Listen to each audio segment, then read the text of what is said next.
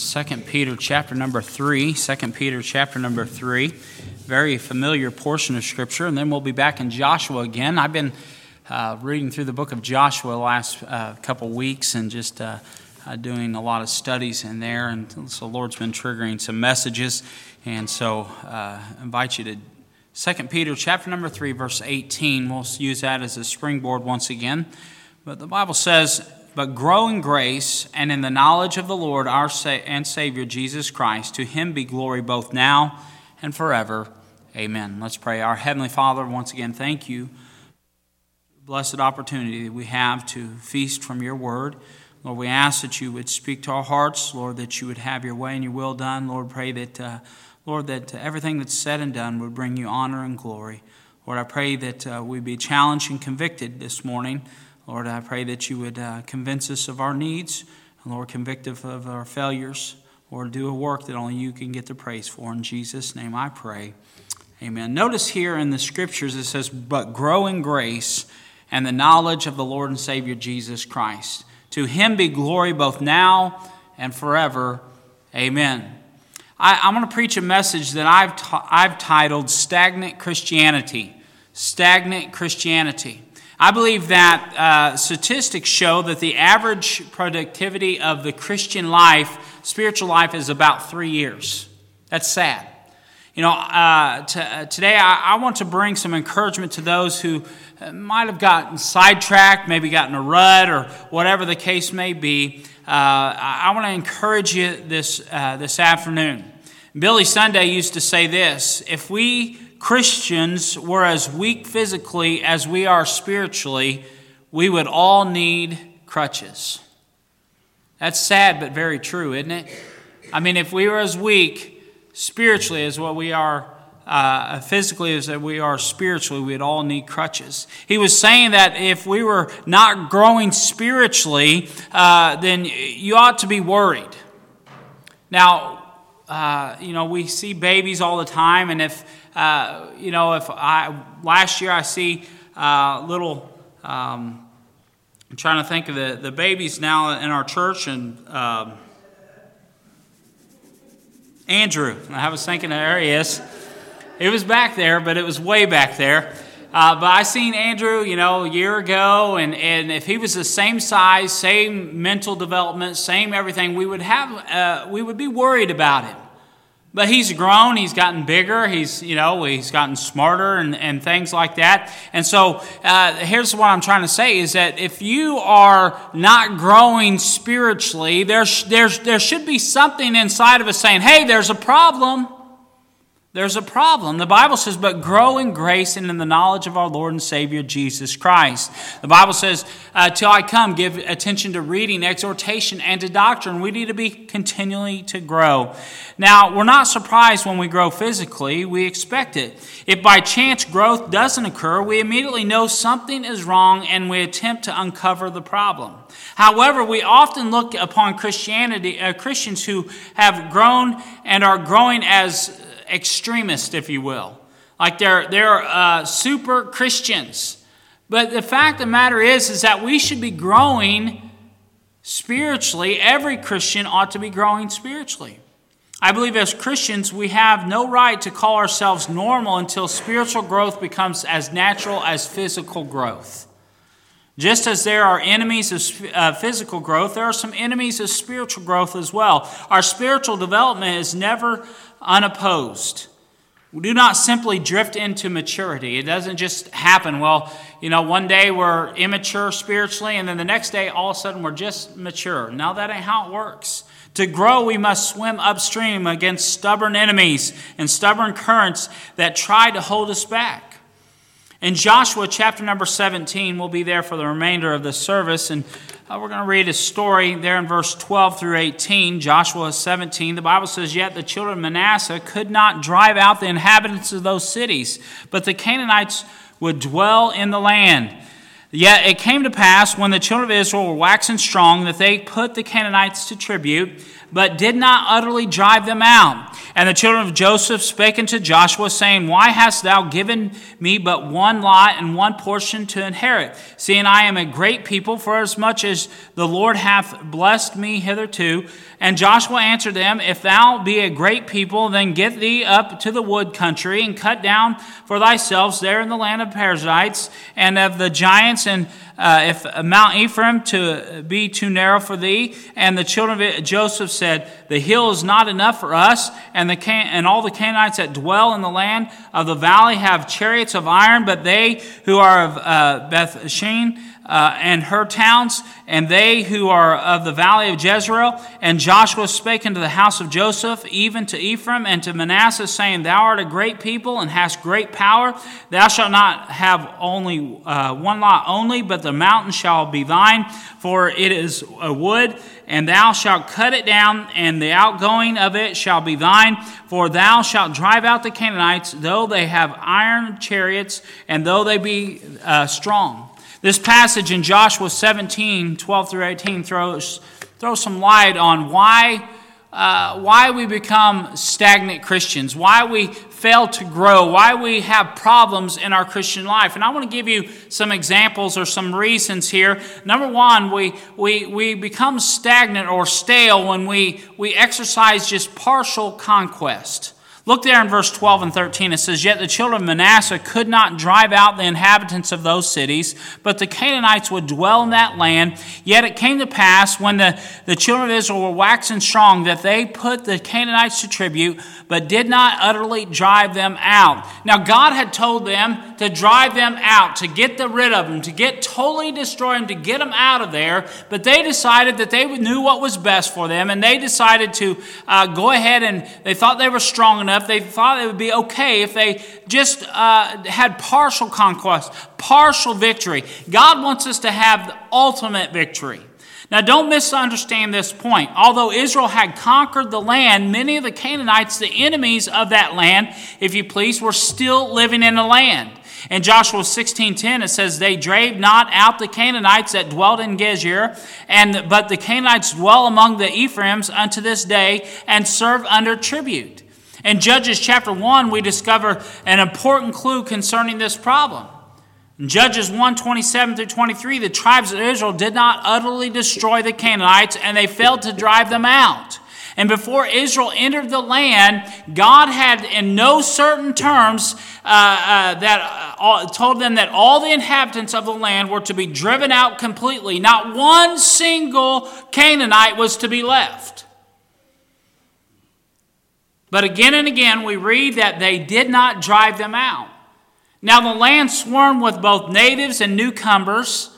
No wonder they, they, they complained about the crowded situation that they were in. Suppose you meet me on the street and ask, How, I'm, how am I? I say, Not so well. We need a larger house. There's only three of us, or four, but only three of us in the house at the time, but we're crowded. And you say, I can help you. There's a 12 room house for sale that's really cheap. A family of seven has lived there, but they're wanting to move. And off I go and I buy that property. I buy that house from that, that 12 room house. A few days later, you meet me again in the street and you ask me, How am I doing? I say, Not so well. We need a larger house. A larger house but there are only four of you there in that, uh, uh, in that 12 room castle. How could you be crowded? Well, the former owners, the seven of them, you know, are, are still living there. They're still living there. And, and it's getting pretty crowded. I wouldn't, it wouldn't require a genius to solve the problem. Move out the former owners, get them out of there. And that's what God is saying here. He's saying, hey, there's a problem. There's, there's not enough room. Get out the old inhabitants. Get them out of here. Get them away from us. See, they've been, had plenty of room, but it was, it was occupied by the enemy. You see, it's foolish to ask God to give you more blessings when you haven't lived out the blessings you've already have. There's no use asking God for additional truth when you haven't obeyed the truth that God has already given you. Are you living up to your capacity? Look around. Have you allowed some Canaanites to remain in your life? God told you to drive out every one, but uh, there are one or two or maybe three that you're especially fond to, that you're holding on to, that you're holding around just in case, and, and you, but you've given them strict orders to behave themselves, and, and, and for the most part, they've done so. Let me tell you, they, uh, there can be no continued growth as long as you are tolerating a presence of a single Canaanite. As long as you, hey, God says, I'm going to give you the victory. I'm going to give you this, but you've got to drive out all these things. You've got to get rid of all these sins in your life. But God, I, I, there's a couple that I'm really fond to. I really like holding on to this. You, you know, I like doing this, and I know it's wrong. And, I, and yet we think we can claim the promises of God. See, it's interesting to note some of the reasons why they kept them around. Number one, in a spirit of compromise.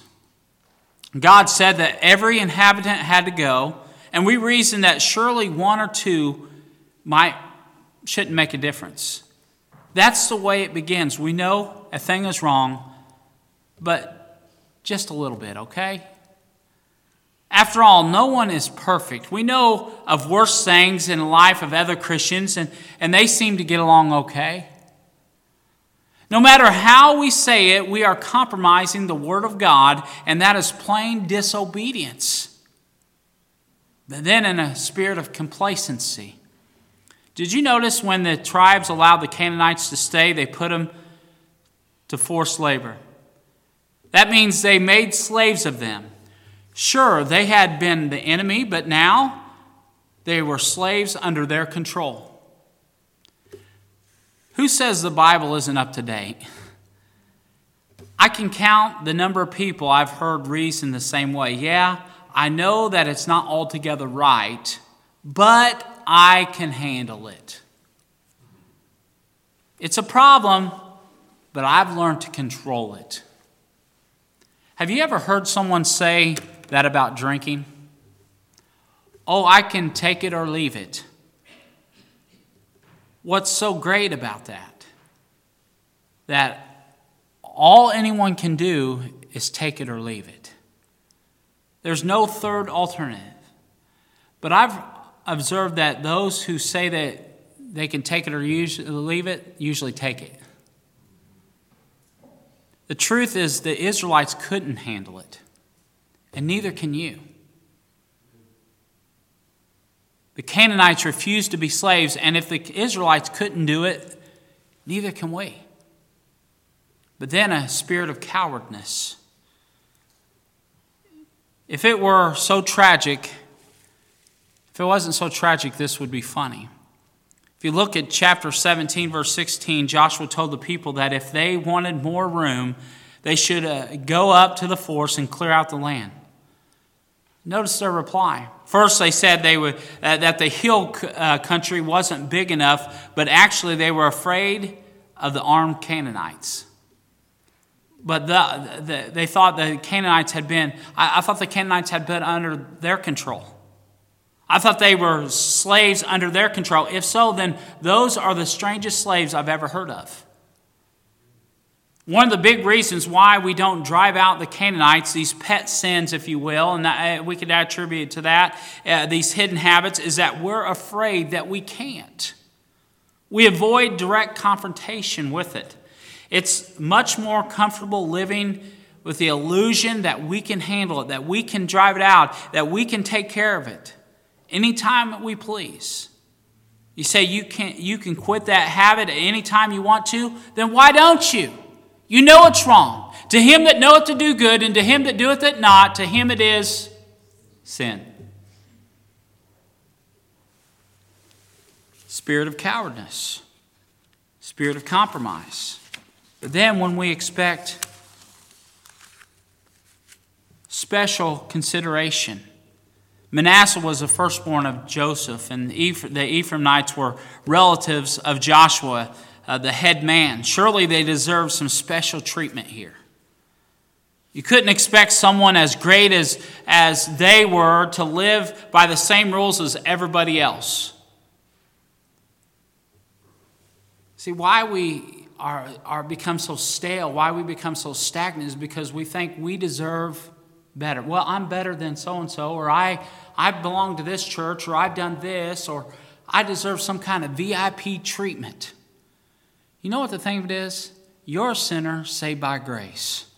And I'm a sinner saved by grace. There's no big I's and little U's. See, I'm amazed at how many Christians actually feel this way. They know the law governing growth in spirituality, being faithful to Bible study, faithful to prayer, faithful to confession of sins, faithful to be obedient to what God has told them to do. However, they expect God's blessings without being faithful to what God has told them to do. Our, our passage reveals, reveals two factors that contribute to this attitude pride or haughtiness. The sons of Joseph boasted that they were a great people and had been singularly blessed by the Lord. This, they thought, should qualify them to some special treatment. Pride is subtle termite that eats away the foundation of Christian growth. It can attack a church or an individual with equal deadliness. Let me tell you, pride will destroy your life. A respected position in a church, widely acclaimed talent, a past blessing, high honors, any one of these can inflate your ego and cause you become haughty and arrogant. Then I want you to notice also the second thing is laziness. I'm convinced the main reason why Christians are so stale, so stagnant in their Christian walks is because of laziness. They're not dedicated to what God has called them to do. The major problem with most Christians is laziness. It was, it was so with the crowd in Joshua 17. Joshua told them if they wanted more land, they had to work for it. Cut down the trees and drive out the Canaanites, Canaanites, and that was the stipulation. That was their only stipulation. They could have more room, but that's exactly what they weren't willing to do. They didn't want to build or battle, they just wanted to beg. We're often the same way at this precise moment you're as spiritually as you want to be. You've heard me say that before. You're as spiritual as you want to be at this moment. Oh, I know we moan and groan, we wishing we were more spiritual, but wishing won't get it. It's useless to beg God for more growth if we're not willing to build and battle for it. One day, a father took his son to Spurgeon's College to study for the ministry under the, the Prince of Preachers. When Mr. Spurgeon told the father the course of the instruction would take several years, the father said, My son, he's, he's very brilliant, he's a very bright young man, and I'm certain that you can arrange for him to finish much sooner. Mr. Spurgeon replied, Sir, God takes 20 years to grow an oak tree and only six months to grow a squash. Which do you want your son to be? See, there's no shortcuts in the ministry, there's no shortcuts in your spirituality. To reach it demands discipline and determination, to be determined, be focused, to be faithful to God's word. And then the last thing I have for you why we become stagnant is because we failed to do our prior commitments. Joshua had the solution to their problems. There in verse 17, notice it says, And Joshua spake unto the house of Joseph and even to Ephraim and Manasseh, saying, Thou art a great people and hast great power. Thou shalt not have one lot only, but the mountain shall be thine, for it is a wood, and thou shalt cut it down, and the outgoing of it shall be thine. For thou shalt drive out the Canaanites, though they have iron chariots, and though they be strong. He says, Clear out the force and drive out the Canaanites. That was a simple solution to their growth problem. Until this happens, no expansion could happen. No expansion could be expected. The land was theirs, but before they could possess it, these things had to be done. So it is with us. Although they've evaded their, uh, their prior commitments, I trust we will not. So let's examine more closely the two tasks Joshua assigned them to do. And I call them commitments for, for their growth. And they're necessary for our growth as well. Number one, we need to clear out the clutter. Now, my wife and I, she's not here, and I don't think she's watch, she's not feeling good at all, so I doubt she's watching. She don't want to hear me, I'm sure. But I have about five closets in our in our bedroom. Not physical closets, but places I hang things. I have a treadmill. I just bought her for Valentine's Day. This tells you how romantic I am. An elliptical machine.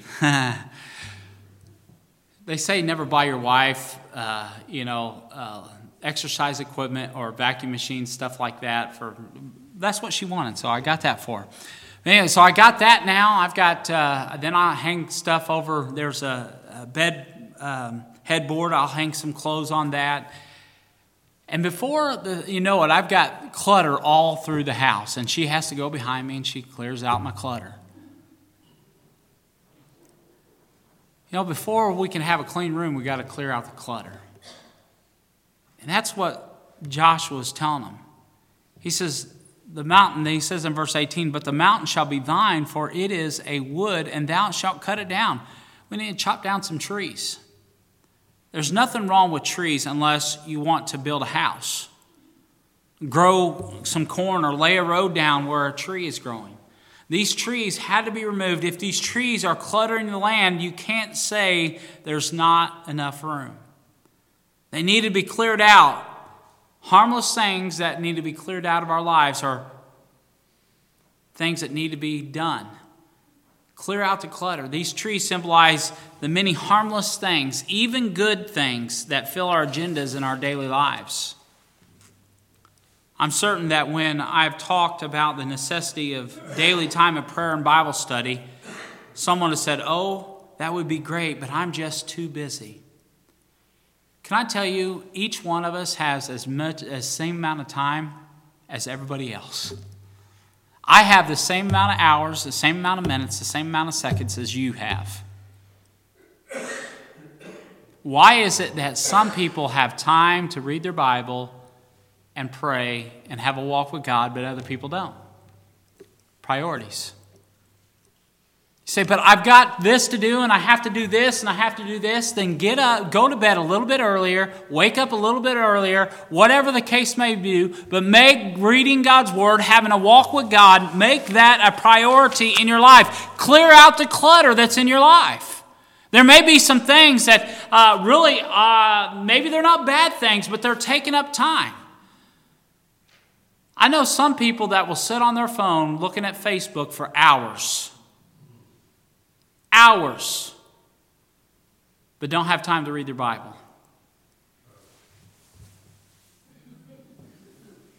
I'm hiding because I don't want anybody throwing tomatoes at me. You know, well, maybe it's not Facebook. Maybe it's going shopping. Maybe it's exercising. Is exercising wrong? Is getting on Facebook wrong? Is getting on the computer? Is watching TV? Is any of these things wrong? No. But when they take up more time, and you don't have time to read your Bible and pray and get in God's and, have a little bit of alone time with God, hey, you're too busy. You need to clear out the clutter, unplug the TV, turn off the internet. I'm talking about people that are stale and stagnant in their Christianity and they're wondering why. I don't understand it. Uh, I, don't, I just don't understand why I'm not growing spiritually. I guess it's the preacher. He's not preaching enough, or he's not. Hey, if you're only being fed one hour a week, hour and a half a week when I'm preaching, you're going to become a stale, stagnant, weak Christian. If you only ate three times a week, you're going you're going to be weak and frail and a sissy. And as a Christian, if you're, if you're not reading your Bible, you're not getting in God's Word only, but on, on when the preacher's preaching, you're going to be weak. You're going to be a sissy Christian. Get in God's Word. Clear out the clutter. That's good preaching. Perhaps that means late night television will have to be eliminated from your life. Maybe it means not spending so much time reading the paper or a good book. Maybe it means having a microwave meal instead of a five course meal. Uh-huh, it happens anyways. Then we need to clean out the corruption. Look there in verse 18 again. It says, Drive out the Canaanites. Says, Chop down the trees, but then he says, Clear out the, the Canaanites, drive them out. We must clean out the harmful things that corrupt our lives as well. After the trees come the Canaanites. You'll never have the power to drive out the habits of sin in your life until you give priority to daily time of fellowshipping with God, communing with Him. The principle for personal growth lies within every Christian. Just as with our physical development, however, we must cooperate with the laws of spiritual health if that growth is to be realized. If you want to grow, if you want to be, if you don't want to be that stagnant and you don't want to be in that rut, you ever been there? I know, I know I've been there. I've been in that place where it just seems like I couldn't get out of the rut. I've been, I've been stale, I've been stagnant before. I need to clear out the, the, the clutter. Maybe clean out some, chop down some trees in my life. Maybe not necessarily bad things. Trees aren't bad. I need to clear out that clutter. Then drive out the Canaanites. There's sin, there was sin in my life. There's some things that wasn't right with between me and God. I needed to get those things right. Confess my sins unto Him. Then we can grow. But it's not until we finally decide, hey, you know what? I've had enough. I need to focus more on Him. That's when we'll begin to grow. Heads are bowed and eyes are closed.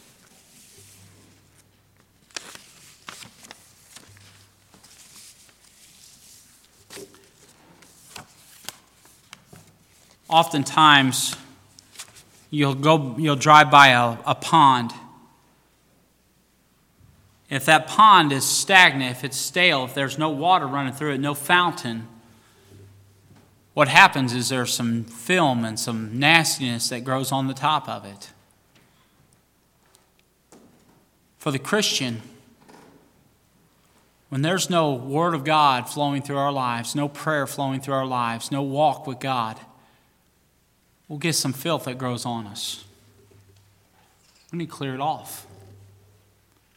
I want to challenge you this afternoon. Say, God, I. I don't want, I don't want to be a stale Christian. I don't want to be a stagnant Christian. I want to grow. I don't want my, I don't want my fervent, my fervent zeal to, to stop. I want to stay on fire for you, God. I, God, I want, I want you to rekindle my fire. I don't want to be guilty of just having a three year stagnant, uh, three year uh, longevity for my Christian life. I, I want to be a flowing Christian, a Christian that has, has, uh, has some good life to him, living the abundant life. Won't you come and ded- rededicate your life or whatever, however the Lord has dealt with you this morning? Our Heavenly Father, Lord, you know exactly what we need. Lord, I pray that you'll take this simple message this morning and apply it to our hearts and lives that we may be better servants for Thee. Lord, help us not to be accused of being of being stale, stagnant Christians. Lord, help us to grow. Thank you for what you're going to do. We give you all the praise and glory and honor in Jesus' name. Amen. As Miss Haley begins to play, God spoke to your heart.